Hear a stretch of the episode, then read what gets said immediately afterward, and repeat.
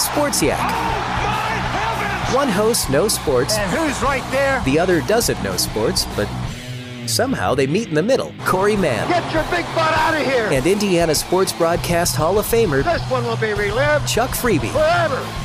Do you like sports? Cause we like sports. Let's talk about sports. It's Sports Yak. Sports Yak. It's Sports Yak.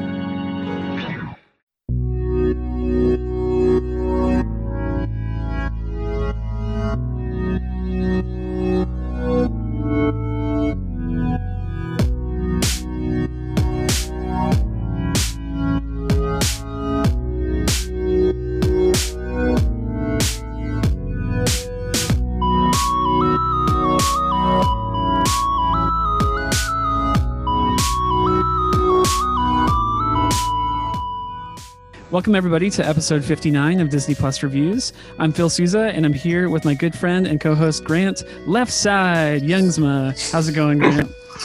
Good, Phil. How about you? Yeah, doing good.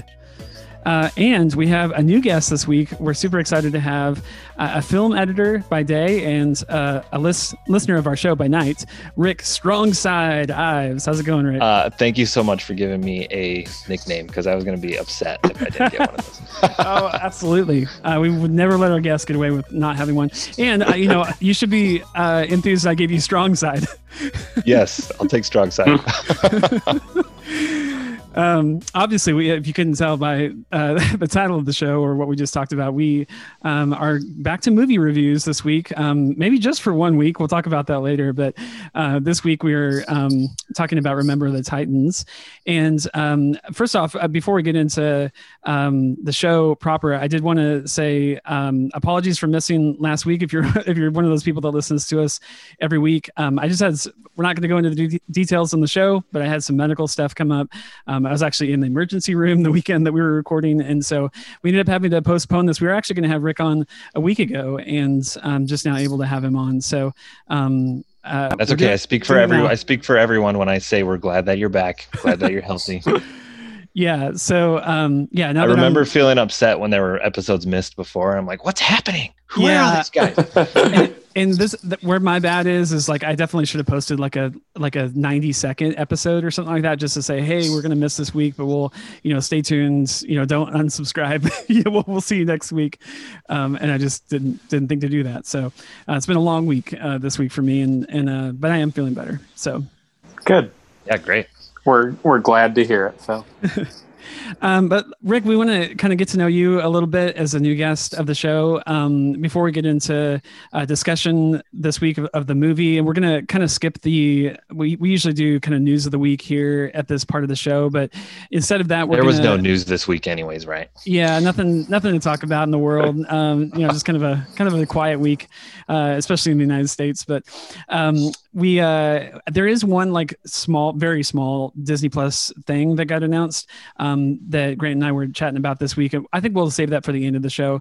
Um, it, it won't. There's not going to be much discussion on it. It's just it has to do with what we're going to do next week. So um, okay. we'll we'll talk about that at the end. But before we get into the movie review. Um, Rick, we wanted to kind of have a conversation with you about what you do, because I think what you do for a living it would be of great interest to our audience as film lovers, T V show lovers, media, just in general, consumers. Uh, you are actually on the other side of that same coin. You're actually participating in the production of these things that we love. And uh, you've even worked on some of the things that we've seen. And so we wanted to kind of get to know you and ask you some questions, kind of do a little interview section of the show with you, uh, which we've never done before. This is kind of a fun thing for us. Oh, sure. So. Good. Well, I'm glad I could be here to help. So um, let's start out with just, Can you can you tell us and people listening just kind of what you do as a uh, film editor? Like, uh, what's the daily work look like for you? What what part do you play in the overall filmmaking process? But a lot of people may not even really know exactly what an editor does on a daily basis. What what what does your work look like? Yeah, yeah, sure. So uh, I should clarify. Uh, aspiring editor, right? So, aspiring, yeah. Assi- you're an assistant film editor. I am a, I am a, an editor on a number of very small projects that you've never heard of or seen, and probably never will. Um, a couple shorts, couple features, some trailers, that kind of stuff that I do uh, in my own time. Um, and then full-time job, uh, an assistant editor. Um, So actually, can I go into a little bit about how I got to doing this, right? Oh, absolutely. So yeah. First and foremost, I'm a fan of all this stuff, right? I love movies. I love T V. I grew up, always wanted to work on movies just to be a part of it. Uh, mm-hmm. Whatever it was, I just uh-huh. wanted to be there. Um, I remember when I was in, I think it was eighth grade, we did a trip to uh, college where they did a little tour around, you know, to teach you about all the different types of courses that you can take and stuff. And that was the first time I realized you can go to school to do this kind of thing, because mm-hmm. I already watch every D V D feature, you know, on the D V Ds that mm-hmm. came out. And uh, that's what I want to do. And my parents weren't that excited about that, but I told them I want to work in movies, right? So uh, that's been the goal for a long time.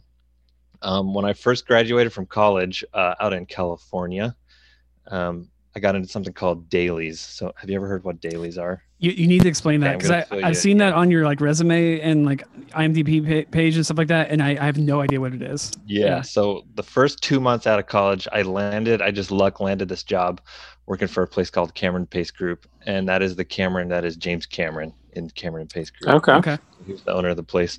Um, and they were, this was at the time they were developing all the three D camera rigs. So I started there the day after Avatar came out.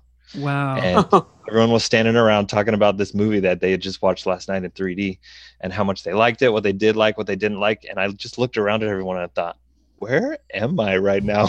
Because I didn't even know the company that I had was starting at temporarily. Um, anyways, we got into doing three D dailies. And so dailies is the step between shooting it and the editor, right? Okay. So in the olden times, like ten years ago, they would shoot all this film on set and then they would develop it just like film in your camera, right? And then they would mm-hmm. deliver that to the editor to work on the next day. So that was dailies. We still do that, except it's all digital now, right? So you'll shoot on a, mm-hmm. a Red camera or an Alexa camera. Um, and it still has to be processed because it's not just iPhone footage, right?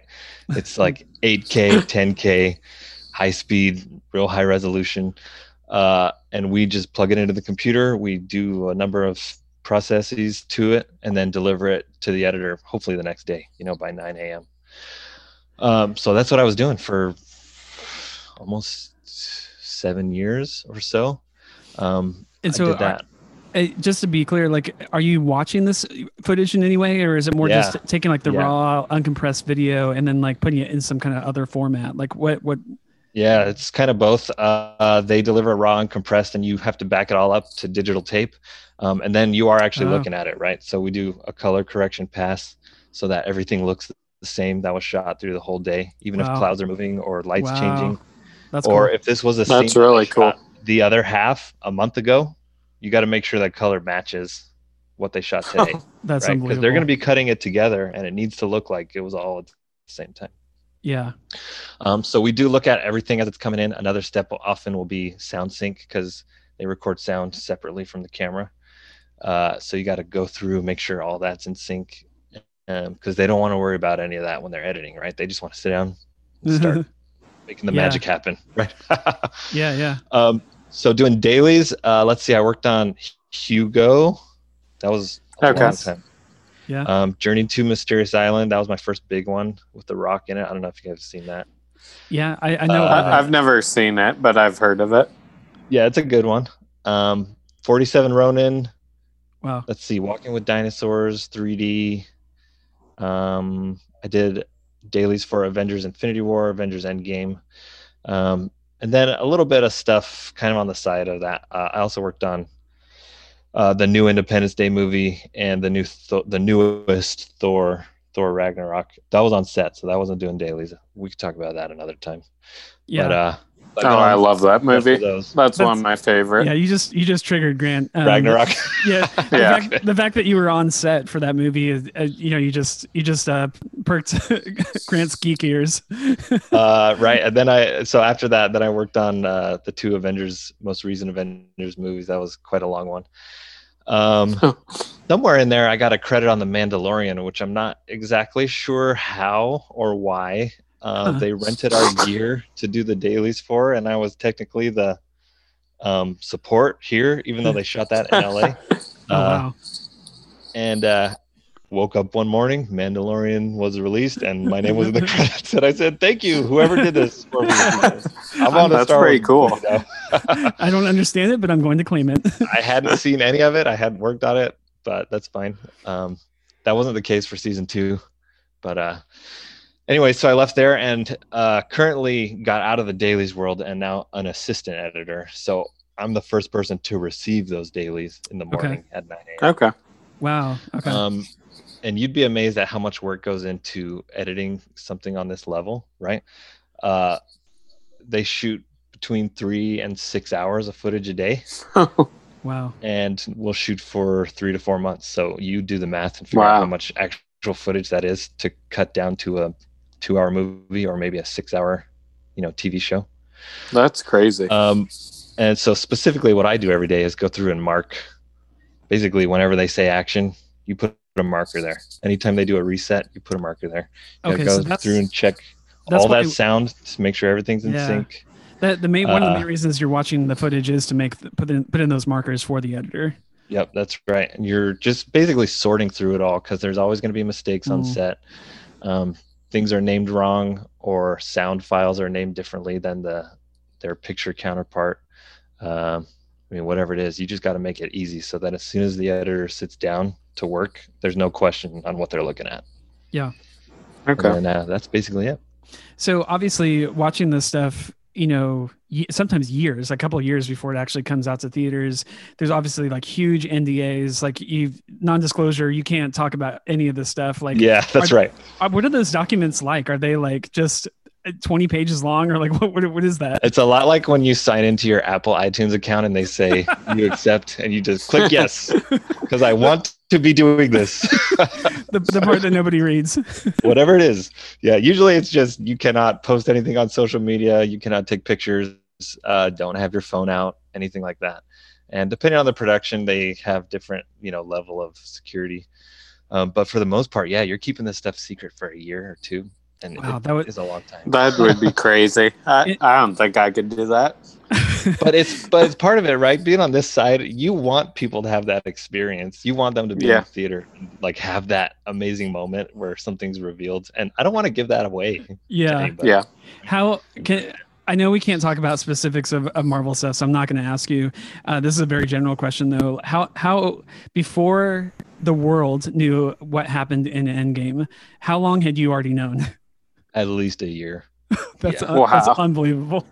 And and some of that, some of that stuff, you know, like Thor being fat or who lives and who dies. It, oh man, it's so hard to come home and just have this, that, and you can't tell anyone. so, so you, I mean, it's the life you live. I mean, every uh, yeah, that's what was going to be my next question. That everyone means everyone. So like your wife, kids, you know, friends. Like you, you can't tell anybody. Yeah, luckily my wife isn't as huge a fan of this stuff, so she, she doesn't really care anyways. Yeah. Um, she's more a fan of Remember the Titans, on honestly. so, so that's not too tough, but yeah, I don't tell anyone else. If, it's if you, fun, though, to hold a secret over their heads, like, oh, you, you, I bet you really want to know what I saw today. Well, yeah. espe- especially when, when everyone's going to the theater watching to watch Infinity War, and you're like, I, I literally just watched Endgame. like, You yeah, know, as yeah. people are watching Infinity War and they're like making all these theories about like, oh, I, I bet you this is going to happen. They're going to do this. And you're just like, you guys are so wrong. And then none, none of that happens in Endgame. and right. It's literally like two of the biggest movies of all time. And that's spent, crazy. I spent way too much time on Reddit and Facebook looking at people's theories and just laughing to myself. That's for sure. I bet. But yeah, as every, uh, everyone does. Everyone on productions like that for every production, you know. Yeah, yeah. Whenever we went and saw uh, Endgame, Phil and I saw it together with my wife, Caitlin, and another friend. And Caitlin was just like, they had like cardboard cutouts of like heroes. And she's like, well, that's dumb. Why would they have their cardboard cutouts? Because they die in that movie. And Phil was just like, what are you saying? Because we're literally walking through the hallway and we're on the first day of it being out. And. Um, I'm glad you brought that that movie experience up, and I'm sorry to put you on the spot on this, but I got to bring this up because every time you tell this story about uh, what was it? You saw it in three D. Oh yeah, but yeah. but you can't watch three D for whatever reason. Well, it kind of makes me a little sick. Yeah. So you had to get glasses. Yeah. And I think um, what you were saying before was you got glasses that rever- that flipped the eyes. Yeah, aren't the aren't the colors reversed? So this is yeah. what this is what bugs me every time. Okay, you, every you time to, you bring this you have story to explain. Up. You have to explain it. I don't know. I don't know how the science works. Yeah, in the old in the olden days, it was two different colors, right? So it was okay. Red was filtering out one, and, and okay. either green or blue was filtering out the other. Now it's not like that. It's polarized, like your cell phone uh, okay. screen. So if you turn it when you're looking through sunglasses, it will change. Okay. Right? Okay. Um, so there is still a left eye and a right eye, but when you're watching three D, uh, in most cases, at least in the theater, it's literally flickering left eye, right eye on the screen so quickly that you can't see it. Wow. But the but the lenses in your glasses know to only see left or only see right. Wow. Huh. So you aren't actually switching eyes when you bought that. You bought glasses that only have a left eye and a left eye. Wow. Or a right eye and a right eye. I don't know which one. Wow, that's so cool. That's crazy. If yeah, I you had, had no switched, idea. If you had switched, actually, that it's a very strange uh, thing to look at. It's called reverse stereo, which happens on accident, but it's like the background is trying to get in front of the foreground. Oh man, talk about talk about making me sick. Yeah, you think you have headaches now. Wait till you watch a whole bunch of stuff where the eyes are flipped. Because that would be, and I'm glad you didn't watch that movie with that, because you would have hated it. Three hours in, you wouldn't even be able to walk straight. Um, that's fascinating. I, I do not know that that's how it worked. Um, and and, uh, and by the way, when you're watching it that way, you're only looking at half the amount of light, right? Because huh. you're only looking at one Okay, eye. so oh, that's interesting. So it, um, I felt like the movie, the picture, like the actual screen looked dark to me. Um, is mm-hmm. that because I'm only seeing half of the light that it's? Yeah, it that's half? It. Yeah, yeah, that's okay. right. That's interesting. Split between the two eyes. So Did if you, you're looking at through the glasses, it is darker. Yeah. Didn't you? Didn't you think it looked a little dark, Grant? Or you didn't wear them, right? You I, wore them. I wore them. Like you, I didn't watch it in three D. I watched them okay. in your glasses. I thought I thought it looked dark with the glasses. I mean, it's still it's still half the light, anyways. Even if in regular three D, because you're still only seeing half with left eye, half with right eye. Right. That was one of the big okay. complaints. Going to see three D was it's so dim because yeah. they turn the lights down. You really need to bump the projector brightness up to account for three D. Yeah, you know, and that, that's another reason I don't watch anything in three D. I, I have it's not like I've never watched a movie in three D. I have a, a few times, but um, it, the picture always just looks really dark to me. Um, mm-hmm. And I, I'm just like, why would I want to watch it like this? well, I think that's the reason why. I think I saw the first Avengers in three D. I might be dreaming, but I think I. did see it in three D. Yeah, and it's I was, tough to go out to just a regular movie theater because you never know what their brightness is going to be. Yeah. You have really have to like seek out a good theater that you know is going to have it to code. Mm-hmm. That'll look good. But anyways, that's real inside baseball stuff. Yeah, no, that's. I'm glad. I, I, I'm I'm always happy to learn, especially about scientific kind of stuff like that. That's pretty cool. Um, so uh, let me ask you next. Um, so I, I want to know: has you you said you before that we started the show? You said you were working. You go into a studio to actually do that, get that work done um, as an assistant film editor. Are you? Like, how has production changed in the last nine months? Like in a COVID world, like a lot of people's jobs obviously have been, you know, severely altered. Um, mm-hmm. What do you, what, what has the last year been like compared to like all the years before that? Um, looking around at all the different jobs that are out there and, you know, my friends work in different places. My wife's a nurse. She's been working tele telecommuting. Mm-hmm. So she's, mm-hmm. watching over COVID cases all over the country uh, at different companies. And where I go to work feels more safe than anywhere else to me. Yeah. Right. We wear masks. We get tested every week. Everyone stays oh, wow. distanced. I mean, I even wear masks when I'm walking around outside, which I don't do at home, but we do at work. Uh, no one hangs out with each other. No one really eats together unless we're outside, you know, and the weather's nice. Yeah. Mm-hmm. Um, Any food that's delivered to you is like prepackaged. There's nothing like a buffet table like like it used to be. Um, they kind of encourage you go home if you're not doing anything. You don't just need to be hanging around. Okay. Um, what else? I mean, I always worked in an office anyway, so now I have an office by mm-hmm. myself. So yeah, I just know it's it's been a, it's been a tough year for for movies in particular, um, and some some T V shows have been able to kind of continue on. You know, obviously like The Mandalorian and others, but I know like there's just been production delays left and right, and um, it kind of makes me wonder what what's even going to come out next year, because it's like the stuff that they're shooting in this year in this. you know, twenty twenty year is the stuff that comes out in twenty twenty-one or twenty twenty-two. And so it's like, you know, were you guys even like able to work? You know, did you have to take some time off because of Yeah, of well, COVID? Pretty much the whole industry was shut down from March-ish until August-ish, oh, right? Wow. Almost everywhere in the world. I think New Zealand was the first ones to start opening up again. Wow. Um, just because they had it so under control. But other than that, everyone's just been trying to figure out how to do this safely. Um, is it still okay to, I mean, I'm in I'm in Atlanta, and our hospital wait times are like two, three hours. So if wow. someone gets in a car accident on the way to work or gets injured on set, God forbid, mm-hmm. it's even mm-hmm. worse for them, right? So it's not even yeah. just a matter of are people going to catch COVID here, but is it safe to send people to the hospital? Yeah. Even if they don't, you know, un- unrelated wow. to that. Yeah. So yeah. I think that's what a, a lot of productions are dealing with, mostly uh, in California and you know out here, pretty much everywhere in the United States. But yeah, that's how it's that's how it's changed so much. I think you're going to see a lot more post production happening remotely, because um, it's just people mm-hmm. sitting at computers anyways. If if you can get your internet up to speed to be able to handle what we're doing, um, obviously shooting on set can never be worked remotely, so that's the big question on mm-hmm. how long can you keep doing that safely. But yeah, we'll see. It's a brave new world. yeah yeah and and uh Tom Cruise is going to be the arbiter of, of how things progress in that world. Yeah, yeah. The funny thing is that's how a lot of us feel, you know. I know, we don't I want know. This production to be shut down. I've been out of work for six months. Please I, Let when, us keep working. When, when I when I heard the audio tape of him, you know, yelling yelling at everybody, and I was like, Tom, you're not wrong, but like you're kind of yelling it. like, but like, but he's absolutely right. Like, I mean, if if even one person makes a mistake, then the whole production gets shut down. I, I was watching, um, oh, what did I watch? I watched uh, Deadpool two last night, mm-hmm. and at the end of that movie, you watched. That's not watch, on Disney Plus. Wait a second. No, it, it's not. uh, we can still talk it about it. It is a Disney that. movie. uh, it is. That's right. Um, but I, I'll, you go all the way to the end of the uh, the film credits. You stick around all the way to the end, and the la- very last thing that's on the screen says, uh, "The production of this movie provided for fifteen thousand jobs of blah blah blah or whatever." You know, it's including everyone, marketers and everything. Everything. You know, it's like yeah, the, one film. It can affect like as many as like ten to fifteen thousand people, mm-hmm. um, especially so, the big, big ones. Yeah, yeah. yeah.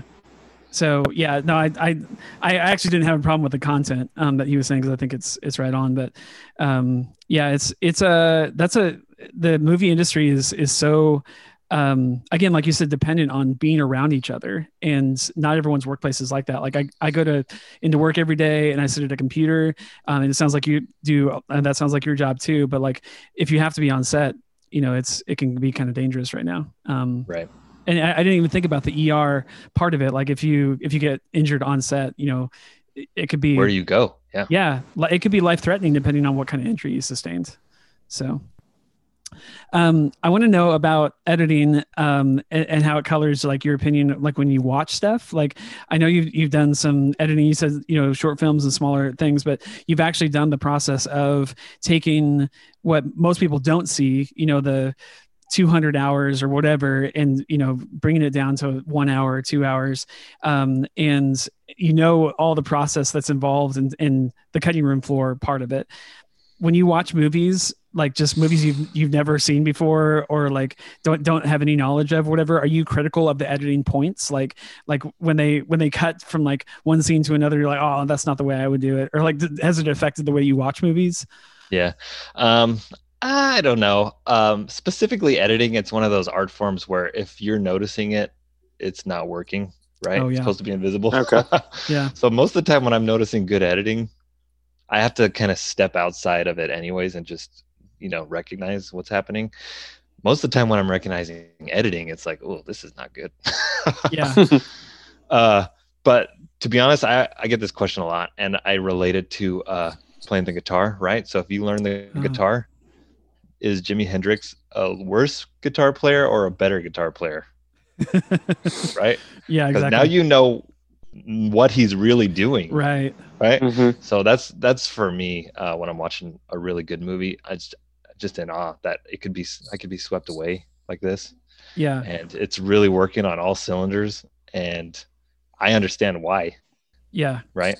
So when something really takes me like that, then I know it's then I know it's good. You're you're amazed when you get to the end of a movie and you just didn't even think about the editing. Like it was just a yeah. one seamless experience.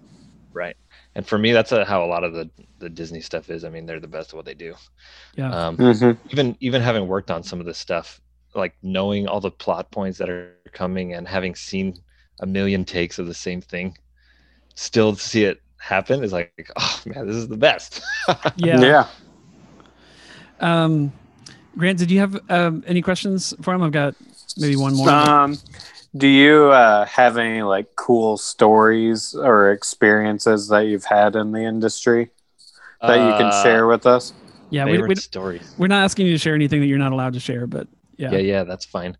um I have or had cool a lot experiences of, I've had a lot of run-ins with celebs that are experiences where they would never remember, and it was like seeing somebody outside of a bathroom, that kind of thing.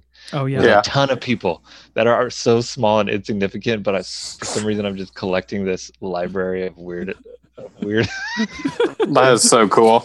So, uh, so uh, one, my wife said I had to tell this one. So I was standing outside um, one stage. Uh, They turn on a little red light, so you're not allowed to walk in and out when they're shooting, so that mm-hmm. doesn't hear you. Um, so when the little red light is spinning around, you're kind of stuck outside, and if it's a long take, people start to congregate because they all need to get in.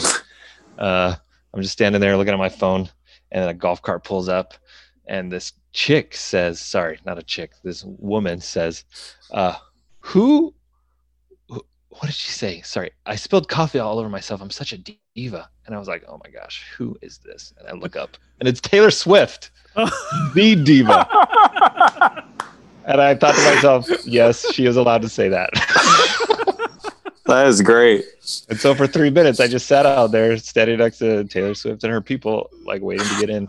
That's funny. Um, that kind of stuff. Uh, let's see. I did. I walked around a tent one time, and me and Chris Hemsworth did one of these.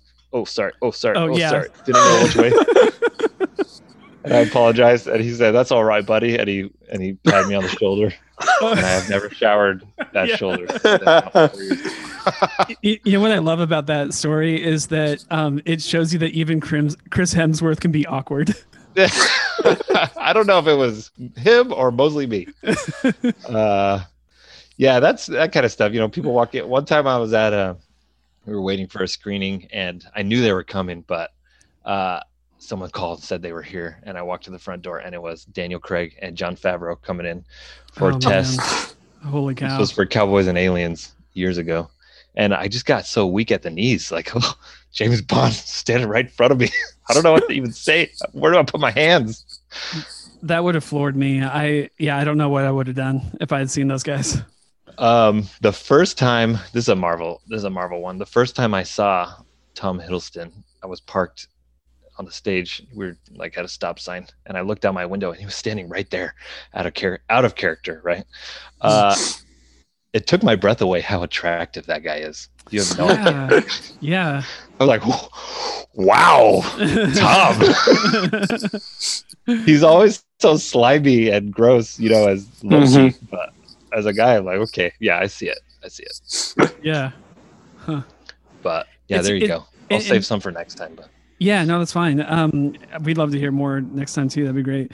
Um, yeah, the uh, I have run into a, a few. I used to live in Southern California, and I, I did run into a few celebrities down there. Just um, you know, driving around or walking around, and you see somebody, and um, it's what's striking to me is how not glamorous they look. Like, you know, when you guys are sh- shooting in twenty-four frames or whatever, it's like th- it doesn't look like real life. And then when you see them up close, like the the biggest by far the biggest celebrity that I've ever come in contact with was Harrison Ford, um mm-hmm. and I had a, just a brief a very brief conversation with him, and it's um it's it's surreal. Just he's just normal. Like he's just a guy. Like, and, and right. I, I know like that's the most obvious statement in the world, but I'm telling you, like when you're face to face with somebody that you've seen as Indiana Jones one hundred fifteen times, right? You're standing there on the sidewalk and you, he's right there.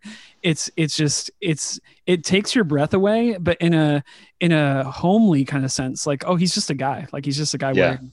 wearing clothes on the side of the street. Right. You know? So well, that was yeah. a good question. You asked what my favorite uh, memories are, and kind of what you're talking about there is, except not with the actors, but with the filmmakers, right? So when I end up in a room mm-hmm. with big time directors yeah. or producers, and they're discussing like, what do we want to put in this trailer that's going to come out in a week? And I know that trailer is going to be huge, right? Yeah. When yeah. that trailer comes out in two weeks, the internet is going to blow up, and I get to just listen to, do we want this shot in it or not in it?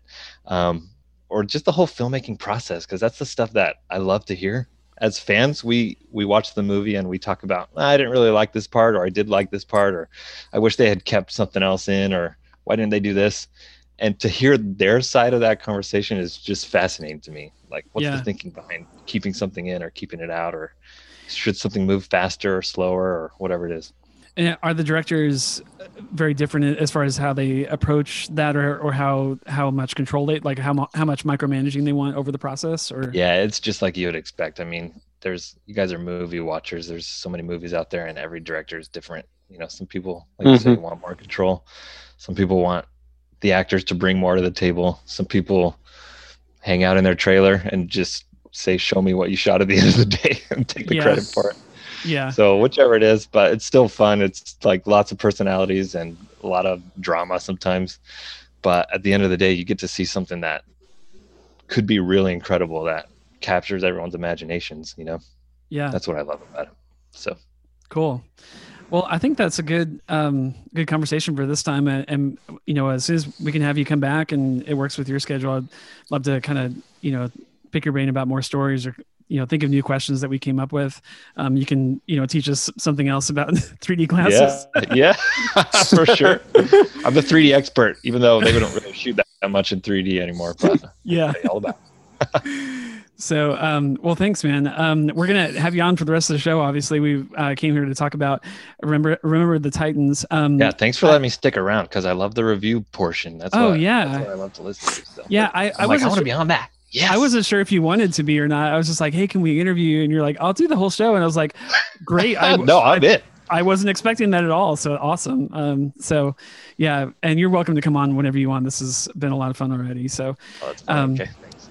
So this movie came out, Remember the Titans came out twenty years ago, which is, it blew my mind when I saw that. Um, it came out in September, like this past September, twenty twenty, it was its twentieth anniversary. Yeah. Um, what's mm-hmm. your guys' history with the film? Um, did you see it when it first, I guess we'll start with you, Grant. What did you see it when it first came out? Um, did you come to it later? This is one of your favorite movies of all time. So um, what's, yeah. Um, remind me where you put this one, Grant, on your list. I think this one was number three. Okay. Yeah, three.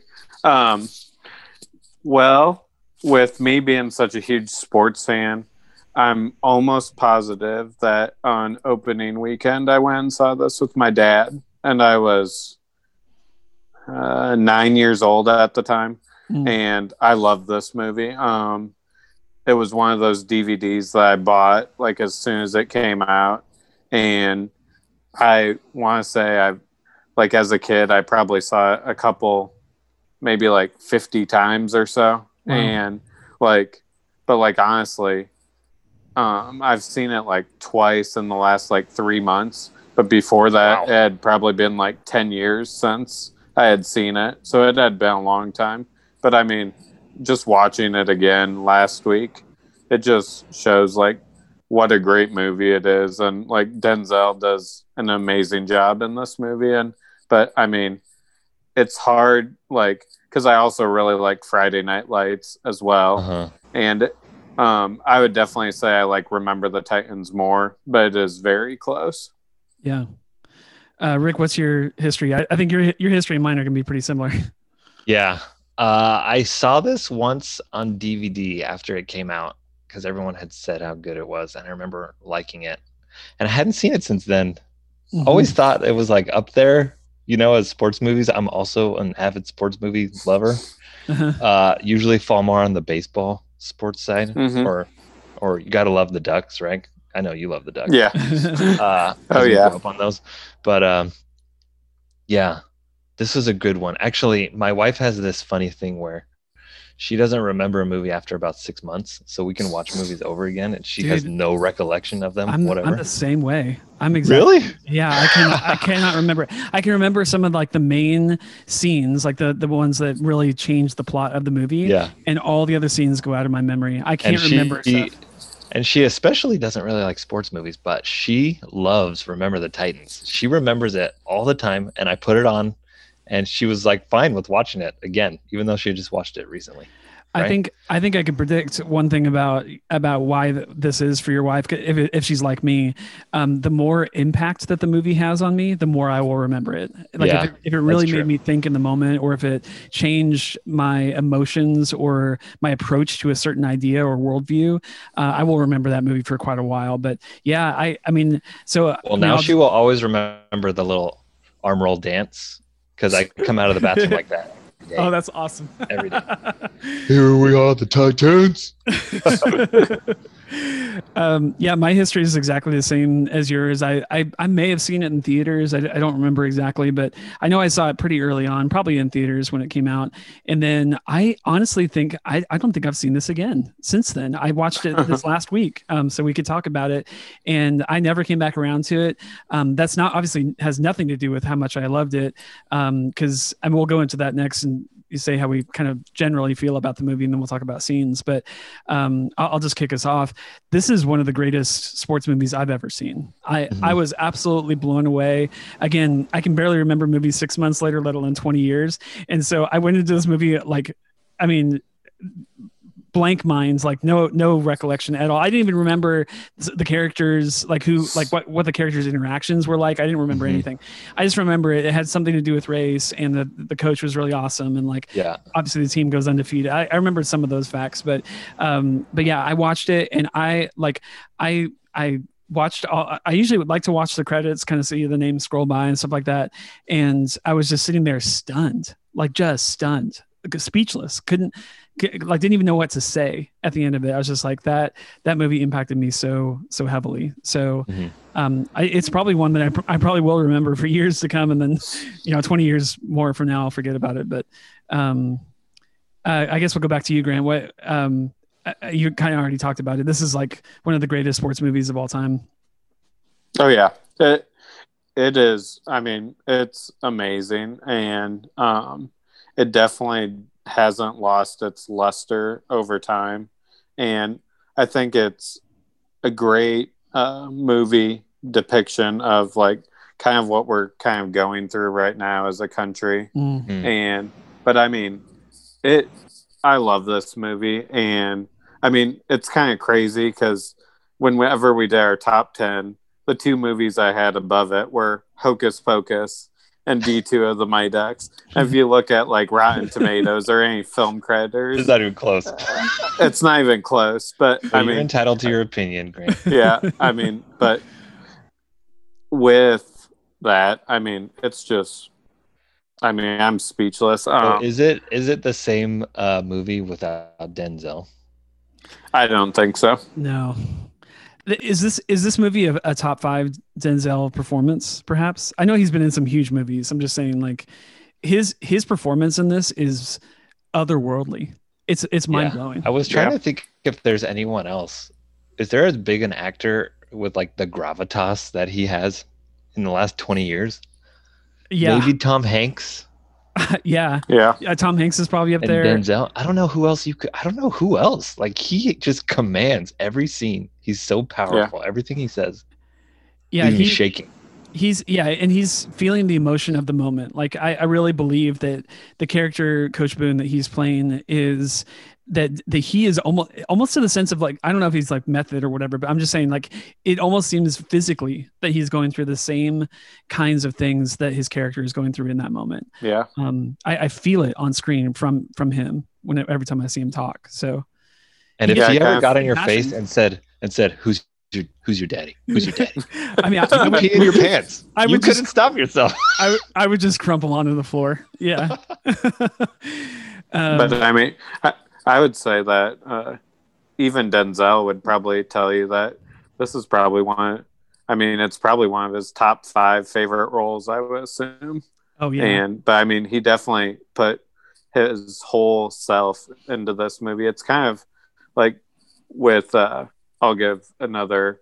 I would say it's kind of like Heath Ledger when he played the Joker. I feel like uh, Heath Ledger gave a lot into playing the Joker, just mm-hmm. like Denzel gave a lot in playing Herman Boone. Yeah. Yeah, you just embody the role. Nobody else could do it like that. Yeah, um, I don't think the movie's anywhere close to the same without him. Um, e- even even keeping the captivating story and obviously the the based on the true events of this of this high school and uh, the impact that the movie has as far as not just race, obviously that a lot a lot of people are going to point to that first, but also just football. I mean, just like the the overcomingness of this team, what the odds that they had to fight versus what other schools were dealing with that same year. Um, it keep all of that the same, and but just remove Denzel and put put in another actor, and I, I just don't think it's as impactful. He's one of the best um, there is. So, yeah. um, so let's. Uh, I.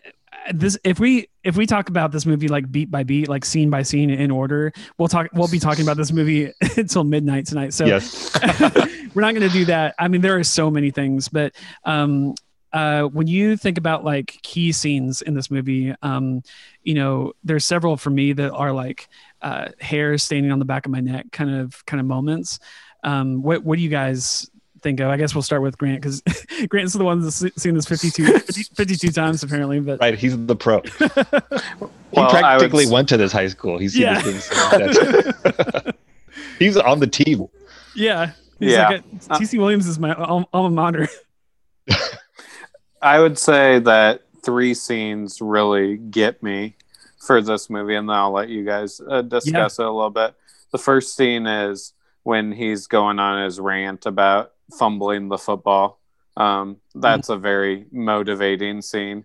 And I'd piggyback that on the one where he talks about how they're not going. I think it's the game right before the state final. I think it's the semifinal. And he talks about how they're not going to gain another yard. And I mean, mm. that's one of the biggest like motivational speeches that people love in the film industry. And those two scenes get you so fired up. And then probably one of the, I mean, most heartbreaking scenes, and you know it's coming, is when Gary gets in the car accident. And yeah, it's just... I had forgotten I mean, about that plot point until this time. I mean, yeah. yeah. I didn't remember going. It. He gets in the car and it clicked. Oh, yeah. Now I'm remembering this. Yeah. And so, I mean, that's... in this movie, that's probably like the closest I would call coming to tears, because I mean that scene's just so powerful. And then you go to the hospital scene and it's just oh, yeah. like and but I mean it's really cool to see the um, friendship that uh, that they have and just breaking down the barriers mm-hmm. and because I mean they overcome so much. And like Gary, basically his best friend going into the season, he basically kicks him to the curb just because he's not doing his job. So mm. it's just, it's a great movie. And I mean, that's all I really can say. It's, the, it's amazing. The chemistry between um, Gary and Julius in this movie is, yeah. is unbelievable. And it, it's, it's, I think part of that is because of where they come from, like where they start in the movie and then where they end up at the end of the movie is, is so vast. Uh, they're like literally yelling and like fighting each other physically at the beginning of the movie. And then um, that's part of it. But I also honestly like, um, Ryan Hurst is the guy that plays um, Gary, and Wood Harris mm-hmm. is, is Julius. Both of them are the same, but Ryan Hurst is like, he's a, acting wise, he's a, he's an incredible actor. I, I can't, I, I couldn't believe how, how much he sold me on his performance in, in almost every scene. He's just, he's acting his heart out. And I believe every second of it. I, I, I couldn't believe how invested I was in him as a character um, the whole time. So, and, and all of the, the odds he was fighting against with his parents and his, his girlfriend and people that didn't agree the same way as him. He's basically, it's almost him versus the entire town at one point. Um, yeah. you know, to find the, to, to find basically everyone around him, including his mom. Like I, it, it's, uh, yeah, it's, it's such a cool relationship to see the two of them as like, um, not just like friends, but like, um, to use an They're old basically term. Like brothers. Yeah, mm-hmm. they are. And they call, each, they call each other brothers at the end of the movie, yeah. uh, towards the end of the movie. Um, Rick, let's let's go to you. What what um what are some like kind of standout scenes or, uh, or the lines? Thing I take away from this movie is sports speeches. Denzel had like five or six solid speeches. Usually you get one or two good ones in a sports movie, but this one was like every other mm-hmm. scene. It felt like. Uh-huh. Uh, personally, my favorite of the whole one is the Gettysburg speech. Oh gosh, yeah. And you talk hard. about you talk about wanting to like feeling it during the car accident stuff. That's the scene that I felt it. I was like, "Whoa, man, this is heavy." And he he delivers it so well, and you're like, "Man, this is more than just football, right?" Yeah, that's a great sports movie. But um, uh, what was I gonna say? Do you guys have a favorite speech out of this movie? Because oh, he has some serious bangers in there. Yeah. Um. I don't know, dude. I like they're all they're all like oh they're almost um, almost equal to me um, as far as like like how he's like revving them up and getting them excited to to go in and play. Like um, okay, let me run through these real quick. Yeah, you. yeah, go for it. Uh, in the gym, he does the "Is football fun to you? Is football supposed to be fun?" That whole one, which is sh- scary. Man, I hope he never comes to say that to me. And then at the buses when they're taking off, he was like, "Who's your daddy? Come on, who's your daddy?" Intimidates him right in front of the whole team. I, it's that first one. Uh, I think one of the, my favorite lines in that first one that you mentioned is um, he goes, uh, "This is not a democracy. It's a di- dictatorship. Yes. I am the law." Yes, I know. Uh, okay, you got in the lunchroom where he says, "We will be perfect in every aspect of this game."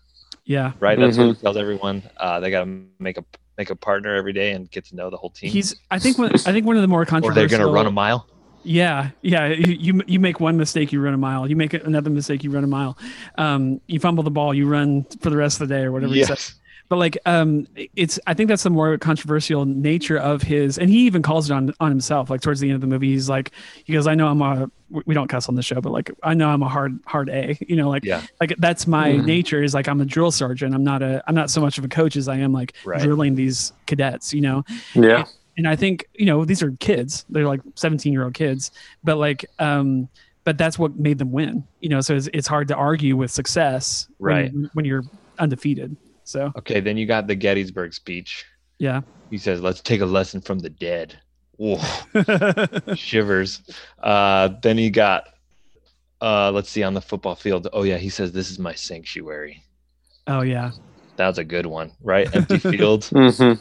Uh Then the first game, oh, he talks about where the name Titans comes from. Oh, yeah. Titans were greater than the gods. like yeah. One after another after another. He just keeps going. Who wrote that?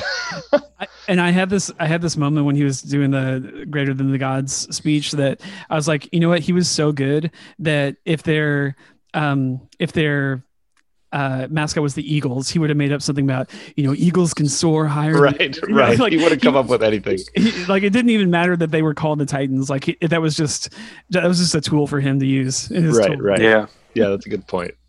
Oh, that's funny. Um, interesting. I was looking up uh, the Gettysburg speech was real. That happened. Wow, that's cool. But it came from the bus driver. Oh wow. Oh, okay. From Coach Boone. So they changed it.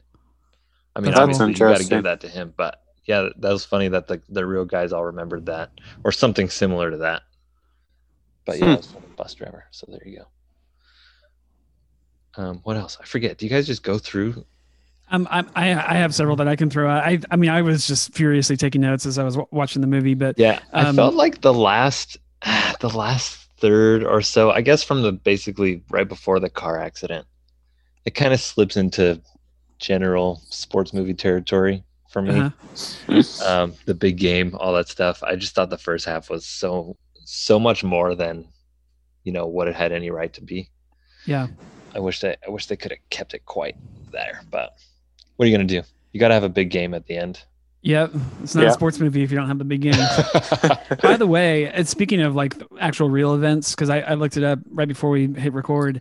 Um, so the real events are pretty close to what they ended up with with the movie, but obviously it's Hollywood. They have to, you know, make it even crazier. So um, the what ends up being, they flip-flopped the midseason game with the championship game. So um, oh. so th- I, I, this may disappoint you if you hear this, so I apologize. But um, like That's it, like when you look up the true story of Rudy afterwards. Yeah. Don't ever do that. Yeah, exactly.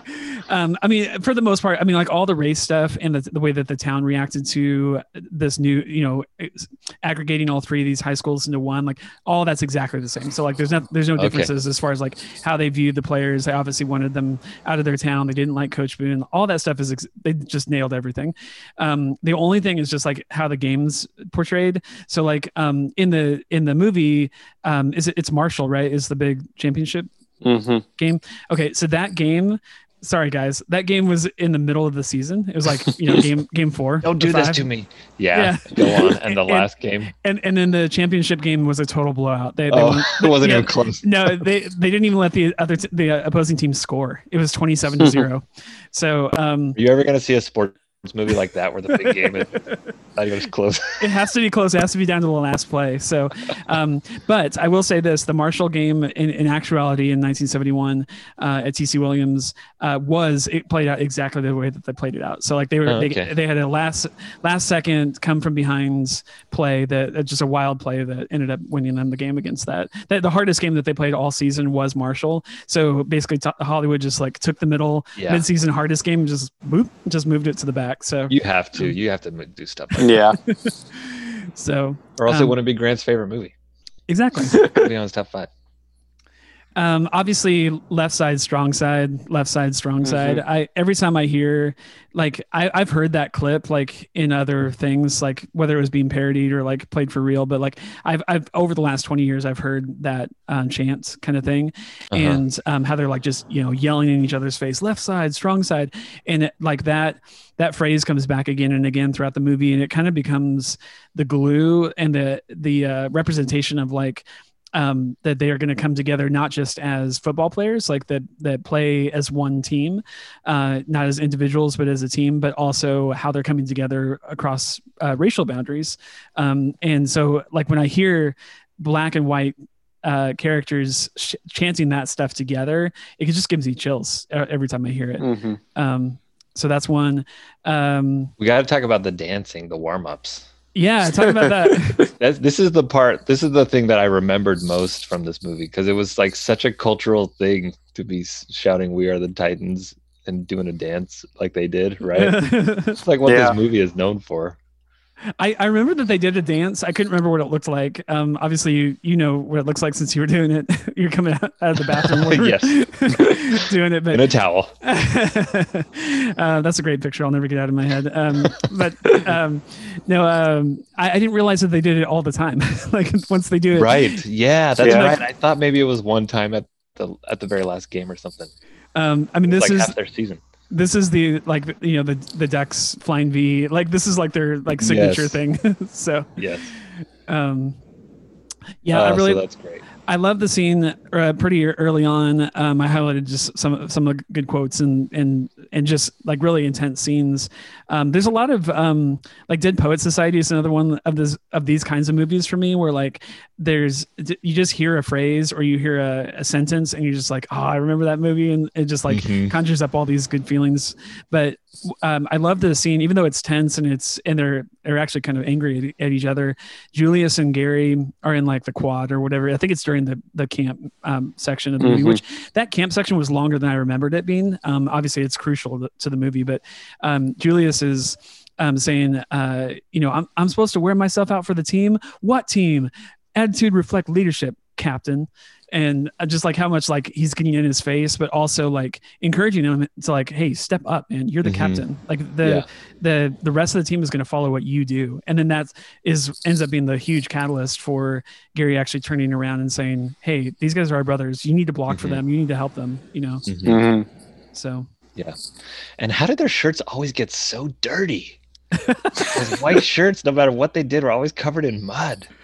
Grant, you were a, a coach, a football coach this past season at the, at the school that you work at. Their shirts look like that every day, even just uh, from running, like without the football part, just jogging, they were covered in mud. Well, I mean, ours, ours are like, I mean, I coach junior high football, so yeah. our our jerseys have like planted on stains from. I mean, oh, we're yeah, wearing hand me down jerseys from like twenty years ago. So funny. Um, there's like planted stains from those. So, but I mean, I could see them getting messy pretty easily, especially white jerseys. I mean, um, because in the I played high camp, they're all just in white t-shirts. They weren't even yeah. a lot of times. But, um, uh, I got two more for you. Yeah, go for it. Um, Ryan Gosling is in this movie, guys. Dude, I totally forgot. What? I as totally soon as he forgot. Showed up, I was like, wait a second, when did this happen? Obviously you, you remembered, Grant, but like I I yeah. I literally, so it's it's one of those things where you like you go back to watch um like Interview with the Vampire and you're like, is that Kirsten Dunst? Uh, yeah. It's but like it's, you know, this actor for so many other huge things, and he's in this movie. He's in a lot of the movie, but like if you take all a big part, yeah. if you take all of his scenes and put them all, smash them all together, he's in like thirty-five seconds of the movie. Yeah. And then I love seeing little Hayden, little Hayden Pants. Yeah, because I always remember that she's in this, but I always forget how young she was. Oh yeah, she's got some she's, good one-liners too. Well, she's, she's like a fireball in yes. this movie. I I love her character. I honestly like, even though she's such a minor character, she's about as minor as as um, as Ryan Gosling, even though she probably has more screen time. Um, yeah. But but she is one of my favorite characters in the movie. She's a fireball. Yeah. Mm-hmm. And I loved watching it with the new eyes of being a dad, because now that I have a four and a half year old at home, obviously half the age of, of this character, um, but still very much a fireball. Um, I, I was just, I saw so much of Jordan in, in her. So, oh, that's funny. And then like the, when they're getting on the bus, like we talked about who's your daddy, and then, uh, but like leading up to it with the Jerry Lewis and Dean Martin, oh, when so he's good. Talking yes, to yes. Ray and Gary. And I mean, It, You're like, where's he like, going with this? It's, oh, okay. It's just like, if this did happen, like, I, I mean, I assume, I don't know why else they would put that into the scene, but um, you just got to think, what are these parents thinking? Who are they sending their kids off to if this yeah. actually, scene by scene, happened? Yeah. And you, you just got to think that these parents are like, we're sending our kids to go to camp for a week with a nut. Yeah, that's right. If we're on the subject of characters, we have to talk about Louis. Um, L- Louis, Louis is one of those characters that you just, I, I refuse to believe that you don't love him. If you watch this movie, like yeah. it is, he is uh, his altruistic, uh, almost uh, childlike, um, you know, he doesn't even see color. Like he, I mean, people say like, oh, I don't see color. This guy literally doesn't see color. Like it's, right. yeah. and it's, and it's awesome. And he doesn't even know why it's odd. Like he, he thinks yeah, he's, that he's the normal one, you know? Yeah. He's the one that uh, initially like starts being friends with. Well, the he African shows up, American he shows players. Up to the first uh, practice and it's like, he didn't even see what was happening outside the school. She's like, yeah, whoa, whoa, whoa, whoa, I just moved here. Uh, I just want to play football. Yeah, and how he the, the best parts is like he's he's one of the most like off key singers in the world, but doesn't, yeah. doesn't care. I mean, obviously he's a big guy, so like there's a lot of things he doesn't care what people think about about him. But like um, when when he gets in, in with uh, with Rev and the other guys, and like you know me me and Rev dig, dig on the Temptations, and then he starts singing one of their hits in the lunchroom and stuff. I'm just like I'm just grinning ear to ear. I'm like, this guy is awesome. Yeah.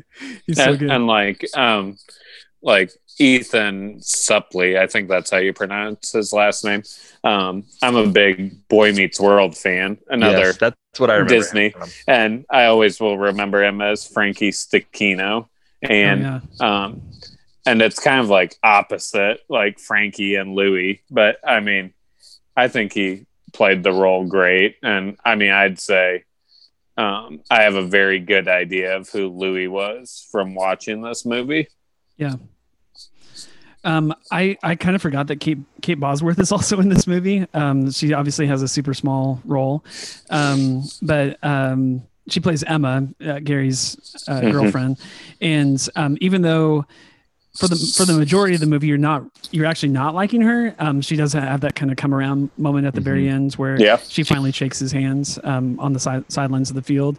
Um, but uh, I, I like her character a lot in this movie, if nothing else, just because she brings um, tension for Gary's character, like to fall in line with the rest of the town in rejecting these black uh, students, and how like would I have done the same thing he did? Like if I put myself in his shoes, and obviously I want to be with this girl, and she says, you know, she doesn't never tells him this, but you kind of get the feeling of it's like it's me or or Julius. Who are you going to choose? And yeah. he's just like, hey, I'm I, I choose Julius. Like he's my brother, you know. Mm-hmm. Um, So, yeah, I, I like her character just because of what she brings to the conversation about Gary. Right.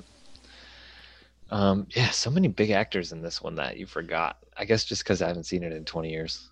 But. Well, and and a lot of them, you know, Ryan Gosling obviously being the top of that list, like it, they, they weren't big at the time. They they were nobodies really at the time. Uh, yeah. Ryan Gosling had done some T V shows and I, I think a couple of small movie roles and stuff, but like he was not Ryan Gosling back then. Back then. So. Yeah, I, I mean, I'd say really um, Denzel. I mean, yeah, he just which, overshadows everybody. Yeah, because I mean, I'd say when they were lining up like characters, um, the director was like, "Well, we got Denzel, so uh, we can just go from there." And right. I mean, this really is a Denzel movie, isn't it? That he's in yeah. almost every scene. Yeah, I mean, yeah, I think so.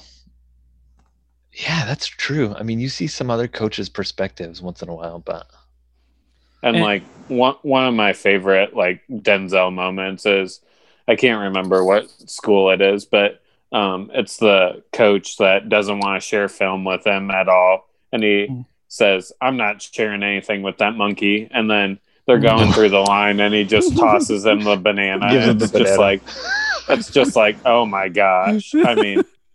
That guy must just have been floored. It was and smart, though, too, because like, he doesn't give him the banana first. First, he yeah. holds out his hand to shake his hand, like, good game. But he has yeah. the banana in his pocket in as case. A, as a backup. Yes. It's just like mic drop right there. Yeah. Uh, oh, that's good stuff. Um, so, and then on the flip on the flip side of that, you know, like the the the greatness of the of the wins in this movie are, you know, the highest of highs, the the lowest of the lows for for me. Um, you know, obviously there's the attack on their house, like when they like break a window and yeah. they, they believe their daughters are in danger, like that. That was a really like harrowing scene. Um, but also like the scenes just about his job, like how they were like, if you lose even one game, you're oh, right, like you're you're getting fired. Um, And I, he just moved out here. His whole family came out yeah, here. Yeah, he gave he like, and, and he was a he was winning coach. To, he was ready to coach yeah. this team, and then yeah. he finds out this is more politics than he realized. Yeah, he was and a like win, winning coach down in North Carolina. And like even at first, he wasn't even supposed to be the head coach at first, right? And then they go because he was just supposed to be on his staff, and then they go around and make him the head coach. I mean, I just can't imagine like. I mean, I think the movie does a really good job of de- giving us a an idea of what it was like. But I mean, it would it would have just been like a whirlwind to be at that school at that time. Yeah. Um, let me ask you guys. I want I want to hear from both of you guys on this question. Um, what do you think of Yoast in this movie? I, I don't I don't even want to color the question. I just, I just I want I just that's all that's the whole question. Like, what what do you think of that character in this movie? Uh, I love Will Patton. He's a great actor always. Yeah. Um, I don't know. I thought he was. I thought he was cool. I mean. Yeah, I, I love his character. I I just I, I want to know position like that isn't his fault, right? And he mm-hmm. originally is trying to do the right thing. He's like, no, you guys just play football, but I'm gonna go somewhere else because his career is being taken away from him too, right? Yeah. And then uh, he starts going behind the coach's back and being extra friendly. Mm-hmm. to mm-hmm. the black teammates, you know, to like prove to himself, I guess, that he's not racist. Well, and yeah, even that's even that's wrong too, right? Yeah, it's it's like, a subtle, yeah, play, it's a subtle favors. Yeah, it's a subtle racism to to be pandering, um, and and that's exactly obviously how Coach Boone took it. So yeah, yeah. But I guess I guess going through the the whole film, they have a similar relationship, the two coaches to the two to the two uh, lead students, right? Yeah, yeah, and they, I think they both have to the the. Um, Uh, they both have to, to give up some somebody too. Like the coach Yoast ends up um, firing that one coach that's like heavily racist, like really bad, uh, and then that he was like buddies with, like he was like one of his closest friends. And then um, uh, Gary has to do that as well. Like he ends up cutting one of the players on the team. Yeah, right. But so, I mean, I, I think he was in like a crazy situation, like we've talked about. After all, but I think he really ends up like it really does become a family. And I mean, that's really all you can say is this football team was a true family. And like, even in like the end credits where it talks about everybody, I mean, it talked about how Boone and Yoast were still friends still to friends, this day. Yeah, so, I mean, I think, I mean, he gave up a lot. I mean, he threw away his shot at the Hall of Fame at the at that point, but I mean he did it for the team. Mm-hmm. And I mean there was a lot of it where he uh at the beginning he's definitely like thinking about himself, and but then at the end it it just shows that like the team aspect and the family aspect, because I mean he was willing to he knew that his team was getting the short end of the stick and he was willing to give up. I mean I would say the Hall of Fame is the pinnacle of any coach, athlete, anything like that. And he was willing to give it up for the team. Yeah. Yeah. I think what the thing that I, I like about him the most is um, how he, ultimately he does come around to humility. Like it doesn't always, it's not always his first choice and he has to fail a bunch of times, but eventually like he's willing to, like the big, the big story with between him and Boone is that he, like his defense, his, de- he's the defensive coordinator, but his defense isn't always stellar. Like they're really, really good, but sometimes they need help. And how he like at, in that final game in the championship game, like in front of all the players, in front of everyone, he says, "Hey, I need help. You know, what, what, what, mm-hmm. what am I doing wrong? What can we, what do we need to fix?" And Boone actually comes in and like advises him on defense. Um, and he does that publicly, like to make a statement of like, I am, I am, I am assisting you. Like you are the one that calls the shots. Um, yeah. And and and the stakes could have been higher for him. Like if again, if if he helps throw the game, like if he if his defense doesn't do their job, and they end up losing the game because I mean championships are won by defenses, um, mm-hmm. then um, then he becomes the head coach. So it's like a win-win. Yeah. Right. So, um, uh, we haven't even talked about Donald Faison, uh, P D. I guess we talked about him briefly, but um, I think he's really great in this movie. I, I loved him on Scrubs, which he was in um, after this movie came out. But um, he's just he's so great. He's so like overly confident in like a lot of his roles. But yes, um, I really like him in this one.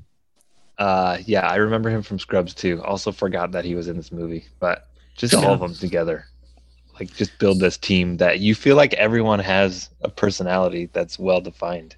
You know, yeah. and then we, yeah. and we haven't even talked about Sunshine. Oh, I don't mean, forget oh, Sunshine. Yeah.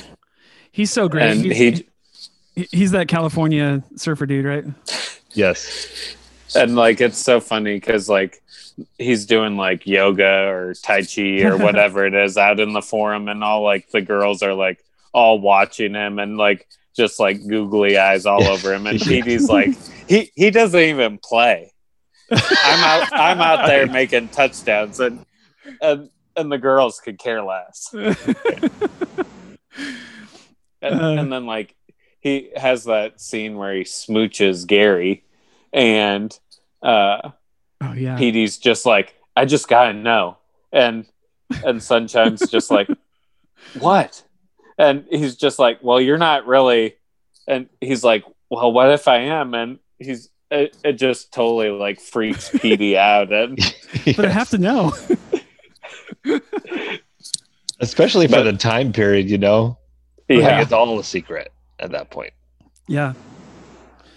Um, by the way, uh, I, I probably should have said this at the, at the top, but like that it's nineteen seventy-one. So, and you know, it's mm-hmm.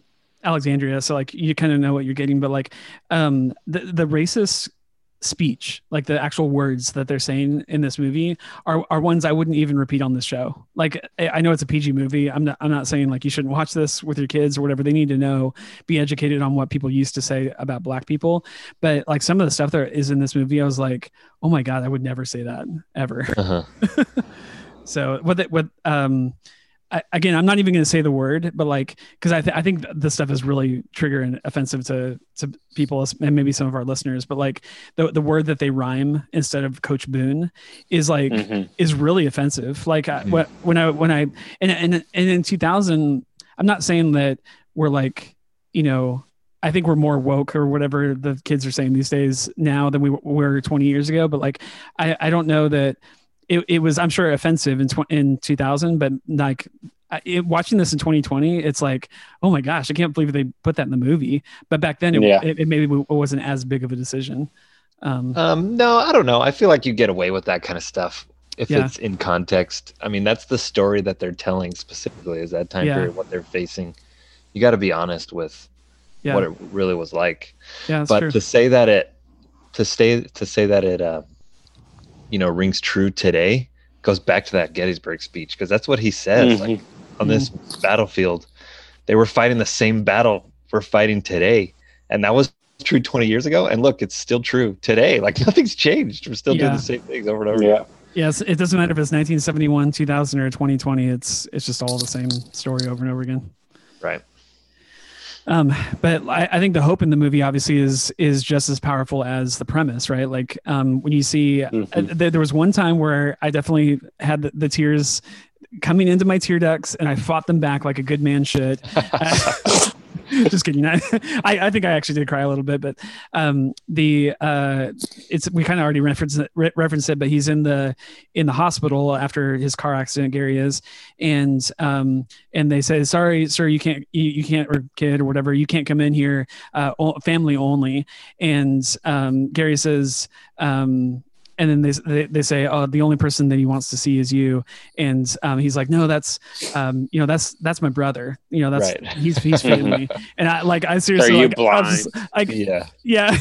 You don't see the resemblance, um, but like I, I like at that point I'm like I'm like trying like not, not to not to cry when when uh, he says, you know, because like his mom, his uh, players that he played with um, back at. um can't remember the school that he actually went to before they integrated, but like um like he didn't want to see any of those guys. He wanted to see Julius, and I was just like, holy crap, that yeah is super powerful. Mm-hmm. So the two of them kind of become this the the centerpiece for a lot of the bringing together, but you you do see it ac- across the whole team. Like they end up having to block for each other, to uh, support each other. They're you know um, hugging each other and singing together in the locker room. There's there's real right. like you can feel the com- camaraderie between these boys. Um, mm-hmm. Well, and that's it. They're the example, right? And eventually they start to change everyone else yeah. around them.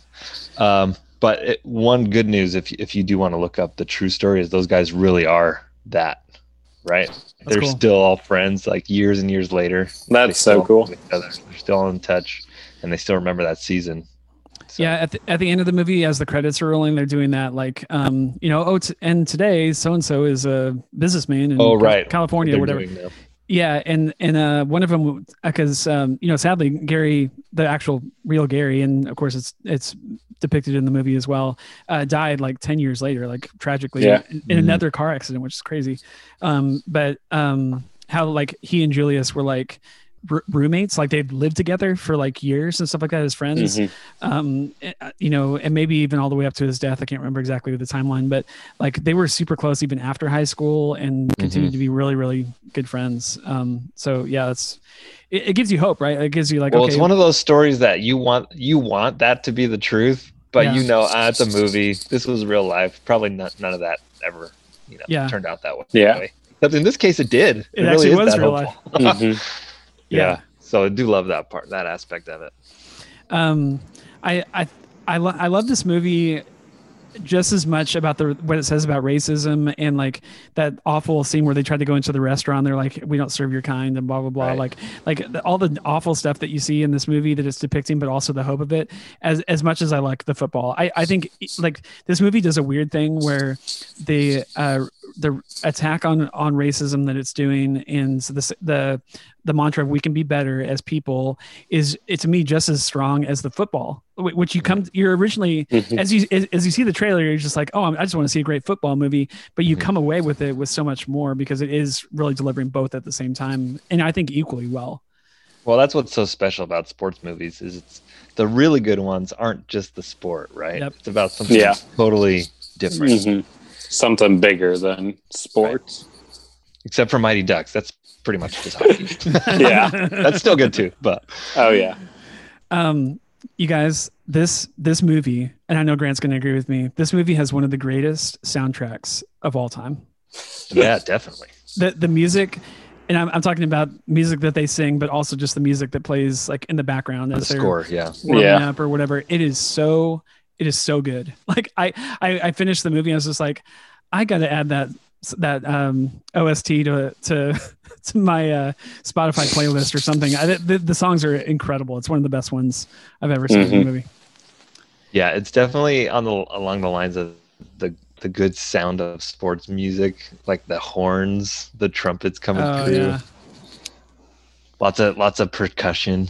I, I, I mean, there's songs like on the soundtrack that were obviously like back in this time period were huge hits, but oh, like yeah, the big popular stuff. Like literally, the only reason I know like songs like "Spirit in the Sky" is literally oh, yeah. just it's because of this of movie. This movie. that, and, that, that shows Grant's age. And like, "Ain't No Mountain High Enough." I mean, oh, it's so it's good. All from this movie, and like these were like major songs of their generation and yeah and it's just like the only reason I know these songs is because of this movie. That's great. I love that.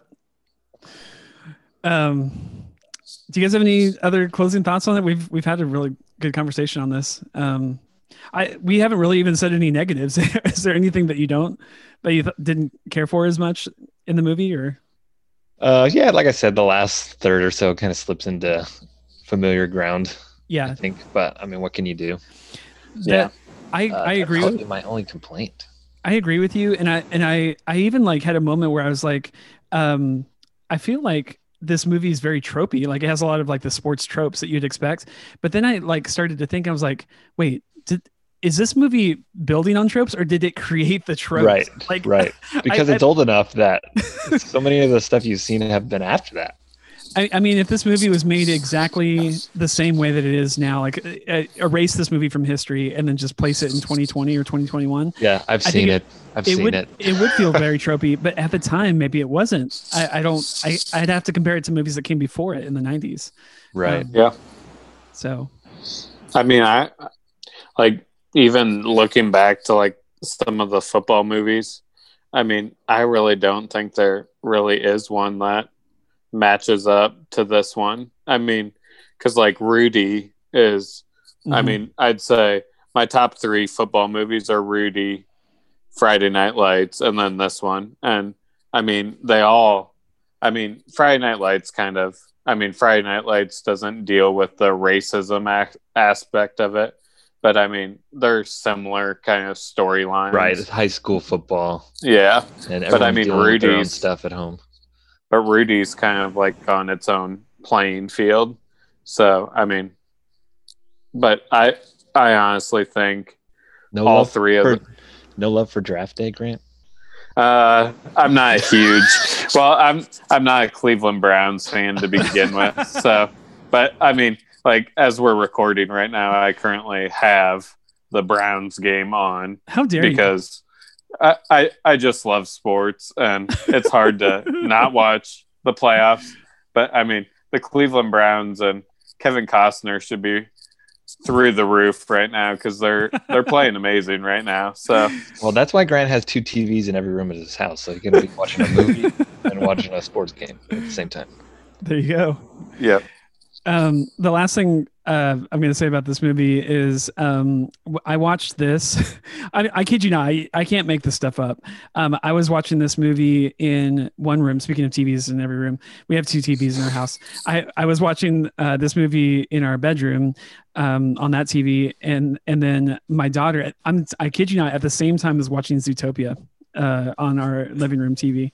So, um, yeah, it was really interesting. Um, Everyone's like, getting a lesson in race tonight. Yeah. Yeah. So uh, she loves Zootopia, but um, she it's one of those movies to her, like she she's four. Like, she, obviously she doesn't understand. Like, yeah, definitely. You, you want to mm-hmm. talk about not seeing race. Like, I mean, maybe not every four-year-old, I guess, depending on their parents. But like, um, like sh- she is Louis to the T. Like she like um. I was I was so proud of her. This is a proud, proud dad moment. It has nothing to do with Disney Plus, but I'll tell it anyways. Um, we uh, got her um, uh, Christmas gifts, and she really wanted a, a, this particular doll is a very expensive doll, so we wanted to make sure we got it right the first time. So we're not doing returns. Like when you open this, it's going to be exactly what you wanted. And sh- and we said um, uh, because there when we were all the. Maybe this says a lot about our culture, but all the white dolls were sold out. uh-huh. And uh, they had still had a bunch of black dolls. And um, so without even tipping her off to that information, uh, I don't even think she understands the concept of sold out. Uh, she, we, we just said, do you want this, do you want this doll or do you want that doll? And she said, Mommy, I want that one. And she pointed to the black doll. And so that's what she got for Christmas. She got a black, uh, my, my daughter is not black, uh, but uh, she got a black doll uh, for Christmas. And I absolutely love that. I, I think that's, that's not a true story. Get out of here. No, that is absolutely Your kid is not that cute. Stop. Yeah. Um, yeah. It's, uh, it's, it reminded, it's, it, it reminded me of, of the bias that even I might have. Like I, I, um, don't consider myself racist in any way, shape or form, but even right. I was just like, well, you, you, you shouldn't have a black doll. You're, you're a white kid. Like you, sh- you should have a white, a white doll, you know, like, you know, it's like, even stuff like that is like, it's just foreign to her. Like she just doesn't even think yeah. that. Um, well, it tells you that it really is something that's taught. Yeah. Right. Yep. Because I remember being that young and not realizing the difference till later. Mm-hmm. Yeah. Well, they're going. She's going through that too. Yep. So. Well, anyway, cool. Sorry, I didn't. I didn't realize this was going to become a, a whole podcast on race. Well, I mean, we kind of did that with um, Grant. Remind what, what's the other movie that we did? Um, the basketball one. I'm blanking. Oh, Glory Road. Glory Road. Oh, um, right. That's, I, I mean, yeah, that's the other one I was thinking of. Yeah, I, I thought of Glory Road several times um, as I was watching this movie. And I um I, I don't want to like, remember what that one was called. I knew it was basketball. Yeah, I couldn't remember the name either, obviously. But I, I this is a better movie than Glory Road. I, I think Glory Road is really, really good, though. Like it's mm-hmm. I think Glory Road is one of my favorite sports movies of all time as well. And it's another Disney one. So, um, yeah, if, if you've seen... I, I think almost everyone on the planet has probably seen Remember the Titans at this point. If you've seen Remember the Titans, but you've not seen Glory Road, I don't even want to spoil it for you unless you already had it spoiled when you listen to our show, but uh, definitely watch Glory Road. It's, it's a, it's a very good companion piece to this movie while being about a completely different sport. Um, it's yeah. uh, deals with race in, in a, in a totally different part of, of the country. So, um, and I've also heard that if you do like sports movies, I've heard, I haven't personally seen it yet, but I'll probably eventually watch it. I've heard Safety is really good that yeah. Disney Plus just launched like a couple weeks ago. I've heard that's really good too. Yeah, I uh, I keep seeing that when I log into to, to Disney Plus on the home page, and I I, I haven't clicked mm-hmm. on it. So but, uh, yeah. I did watch Safety because oh, yeah. that's sports movies, and you will like Remember the Titans more. Oh really? Yeah. Is it is it worth a, I, I mean, obviously Grant's a huge sports buff. Is it worth a watch for people who are into football? Yeah, I think so. I mean, it's you can see the budget constraints. Oh yeah. Uh, mm. It's a really great story. I think it probably would have made a better documentary, but mm-hmm. yeah. Um, I mean, just for the story alone, it's worth it's worth watching. So you'll probably like it. Yeah. Okay. It wasn't bad. I don't feel like I wasted my time. But, you know, just watching these back to back is like, you can't even compare them. Exactly. Yeah, that's that's the thing with watching like, a, you know, an Oscar worthy movie like Re- Remember the Titans is everything else looks terrible next to it. Kind of spoil yourself. Yeah, that's kind of, it's kind of like our podcast. I mean, we've done movies that are really, really good. Yeah. And then we've done movies that have been awful. Right. What can you do? I like even watching bad ones, so yeah, it's my cross to bear. Yeah. Did, did we uh whatever movie we reviewed after The Rocketeer, did we really like it that much, or did we just hate The Rocketeer that much? Right. um Uh, what, what, is there anything else you guys want to talk about that you've been watching on Disney Plus recently? Um, let's see, man. I've been watching a lot of Disney Plus lately. My, I have a four-year-old too, boy. We watched uh, Soul, which I really okay. liked. But same thing, I was like, he's never gonna get this. Yeah. But he still requested it like every other day for the past two weeks. Wow. He took to it better than our daughter uh, has. I, I don't know that she'll watch it again anytime yeah. soon. Yeah. He loves it. That, it might just be the good. cat or something. I don't know. But yeah. But I mean, it's kind of like uh, Jack, uh, another friend of our podcast. His son Miller absolutely loves that movie, and he's seen it. I want to say he's seen it about nine times, and he's in fourth grade, and he absolutely loves that movie. I, I really liked it on the first watch. I'm almost positive I would like it more the second time, now that I kind of know yeah. the, the, the, the big story beats. Yeah, I think so too. A lot of times the Pixar stuff, you're kind of hesitant as you're watching because mm-hmm. you don't know where it's going or what it's really about. Yeah. The second time through is what hits you because now you know where this is going. And oh, some of those scenes are just heartbreaking. Yeah. I love the scene. In the, my favorite my favorite scene in that movie is when uh, the girl comes by and plays the trombone on the stairwell. Uh-huh. And I, the, yeah, I love her. Uh, I mean, which character is it? The Connie. one, the one in the teacher's body at the time is like, yeah, yeah, whatever. Yeah. She realizes there's something here. Like she really loves doing it. It doesn't even sound that good, but yeah, cares? She loves it. That scene gets me. Yeah. Yeah, that's a great. That's a great movie. I um. I watching Remember the Titans this past week. I, I was just I was just awestruck by the amount of excellent content that's on this little six ninety-nine service. Like it's right. I, you can watch yeah. great great movies every night for a couple months. Um, well, and you're the target demo for that now, right? Because you have kids. Yeah. That are at that age, and um, so we've been. My son has a lot of energy. He doesn't sit down or anything. Uh, he's just barely started to get to the point that he can watch a whole movie, like maybe less than ten times. So we've been doing like Little Mermaid and Beauty and the Beast. Mm-hmm. And he actually yeah. is interested in it. He loves it. That's so cool. It's fun. It's fun to finally get to do that. That's cool. Yeah. If nothing else, we are going to keep Disney Plus around as long as we have kids. But I'll, yeah. I'll probably keep it forever, honestly, as long as Disney offers the service, just because all the stuff for adults that's on there too, the Star Wars. Well, yeah, and now starting this year, you're going to see something every week for oh, you. It's unbelievable. Yeah, it's crazy. And I'm pumped. But I mean, like for like Caitlin and I, we both turned thirty this year, so I mean, it's basically like reliving like our childhood, and like mm. uh, we've shared on the podcast that we've been. Uh, watching Hannah Montana, which was like a show that was out when we were like in middle school, and like we finally made it to the final season and we have like twelve episodes left. Oh, so that's sad and, when it's over. And it's just like, but so, then I don't know what's, I mean, so what, Caitlin what loves Lizzie McGuire, so we'll yeah. probably finish that up. So what, what you're then, telling me is, is we only have to hear about Hannah Montana for a couple more weeks. Yeah, pretty much. And then it'll be over to the back burner, and then maybe we can talk about Even Stevens. Oh boy. I wouldn't mind hearing about some of your favorite episodes of Even Stevens uh when we end shows. When you I do remember watching that show when I was young, but I don't remember anything of it besides Shia, obviously. Yeah. um Grant, what where's your excitement level with Mighty Ducks series? Oh, I'm I'm stoked. Um that's like in a month, right?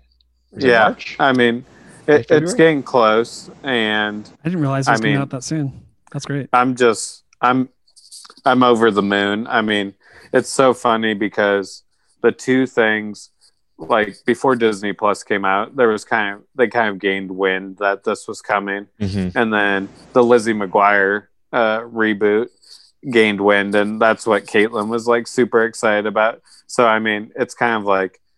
It's happening for me very, very soon. Right. And Caitlin's just like, they might never have the Lizzie McGuire reboot. Right. And, right. and she's just so mad about that. But I mean, she's she's found so much on it, and like like Phil already said, there's just so much like on there.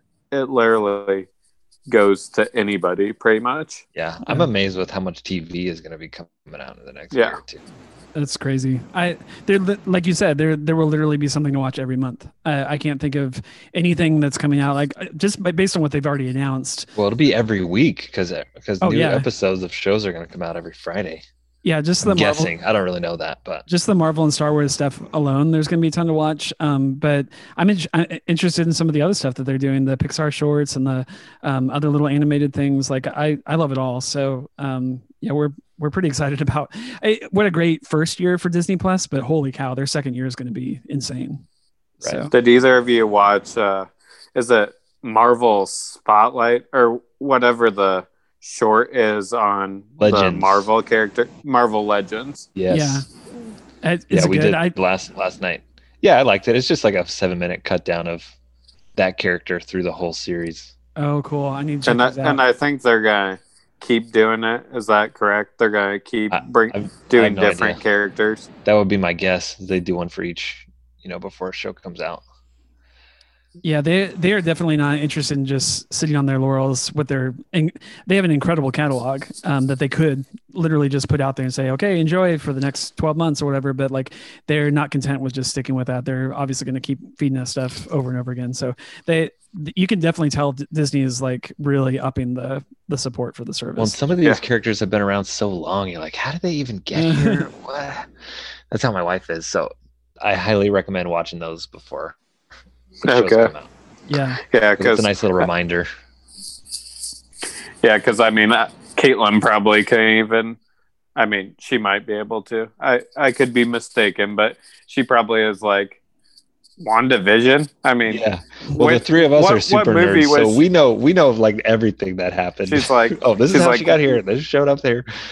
What movie is she even in? Or, and, I mean, it's, I don't even know if she'll watch WandaVision because, I mean, she's seen, like, the previews and stuff, and she's like, eh. And so I, I don't even know if she'll watch it. But, I mean, that's kind of how she was with Mandalorian. And then mm-hmm. she fell in love with Grogu mm-hmm. and and, and everything. And everything we talk about. I mean, Grogu gets brought up maybe, like, once a week for sure in our house. Right. I was mentioning WandaVision to my wife, who uh, you should know has not seen any Marvel movie in the last like five years. Like it's it's just been a long time since she's been out of it. But um, she said, uh, "Who's who's in that show in WandaVision?" And I was like, "Well, Wanda and the Vision." Right. In the name. So, yeah, but I don't. I don't think she's actually seen um, movies that they're in, so she's not familiar with the characters. Okay. But. Um, I knew this was going to be a super long episode, but that's great because we missed an episode last week, and so we're giving everyone like even more to listen to. Um, uh, but yeah, we're we're winding the show down. Rick, you've been awesome uh, to have on the show uh, today. This has been just a real treat for us. Oh, thanks for yeah. having me. I'm a huge fan of the show. I think you guys have great energy. I love that. You don't knock on movies too much, right? Even the bad stuff. Even yeah. the bad stuff. There's good stuff there. Even the bad stuff where we're like. Eh, but I, yeah. I kind of like this. Uh, yeah, it's very easy to just show up and, and poop all over a movie that you don't like, but it takes yeah. real skill to find the good stuff in there. So, well, thanks. Keep up the good work. I hope you guys are doing this for a long time, especially Thank- this year. Like we talked about, so much coming out. Yeah. Oh yeah. There's going to be a ton to talk about. Uh, if anything, we've got you know more to talk about than than last year. So, um, yeah, there's there's lots more content coming, and and we appreciate you. Obviously, not just yeah. being um, a guest, but a listener as well. That's that, that means a lot to us. So, um, we'll talk about uh, briefly. Uh, what's coming up next week on the show and how you can get a hold of us. Uh, so the, the little news um, tidbit that I didn't want to talk about at the beginning of the show, cause it makes more sense here is um, I'm sure there were other news stories, but the one that, that Grant sent me this week was that, and I didn't know that Disney was going to do this, but the first two episodes of WandaVision are coming out simultaneously um, this week.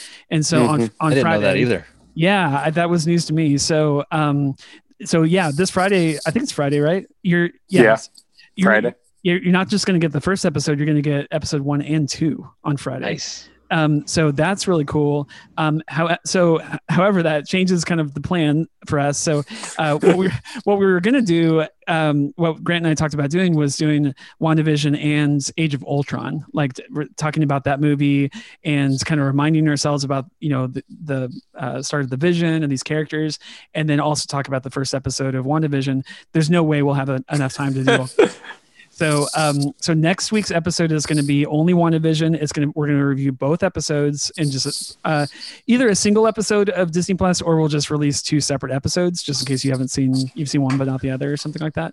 We'll figure out how to do that.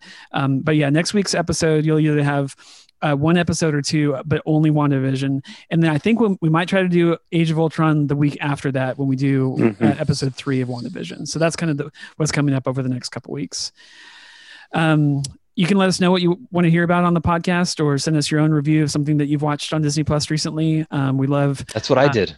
That's what you, that's what Rick did. And now he's on the show. Uh, so you, you could be on the show apparently. I'm like, uh, hey, I'm a fan. Here's a list that you still haven't done any from, but you can go back to that if you ever need to. Yeah. We, uh, at the, like, yeah, we, it's like, it's, it's so hard to like fit everything in. I know, I know, I know.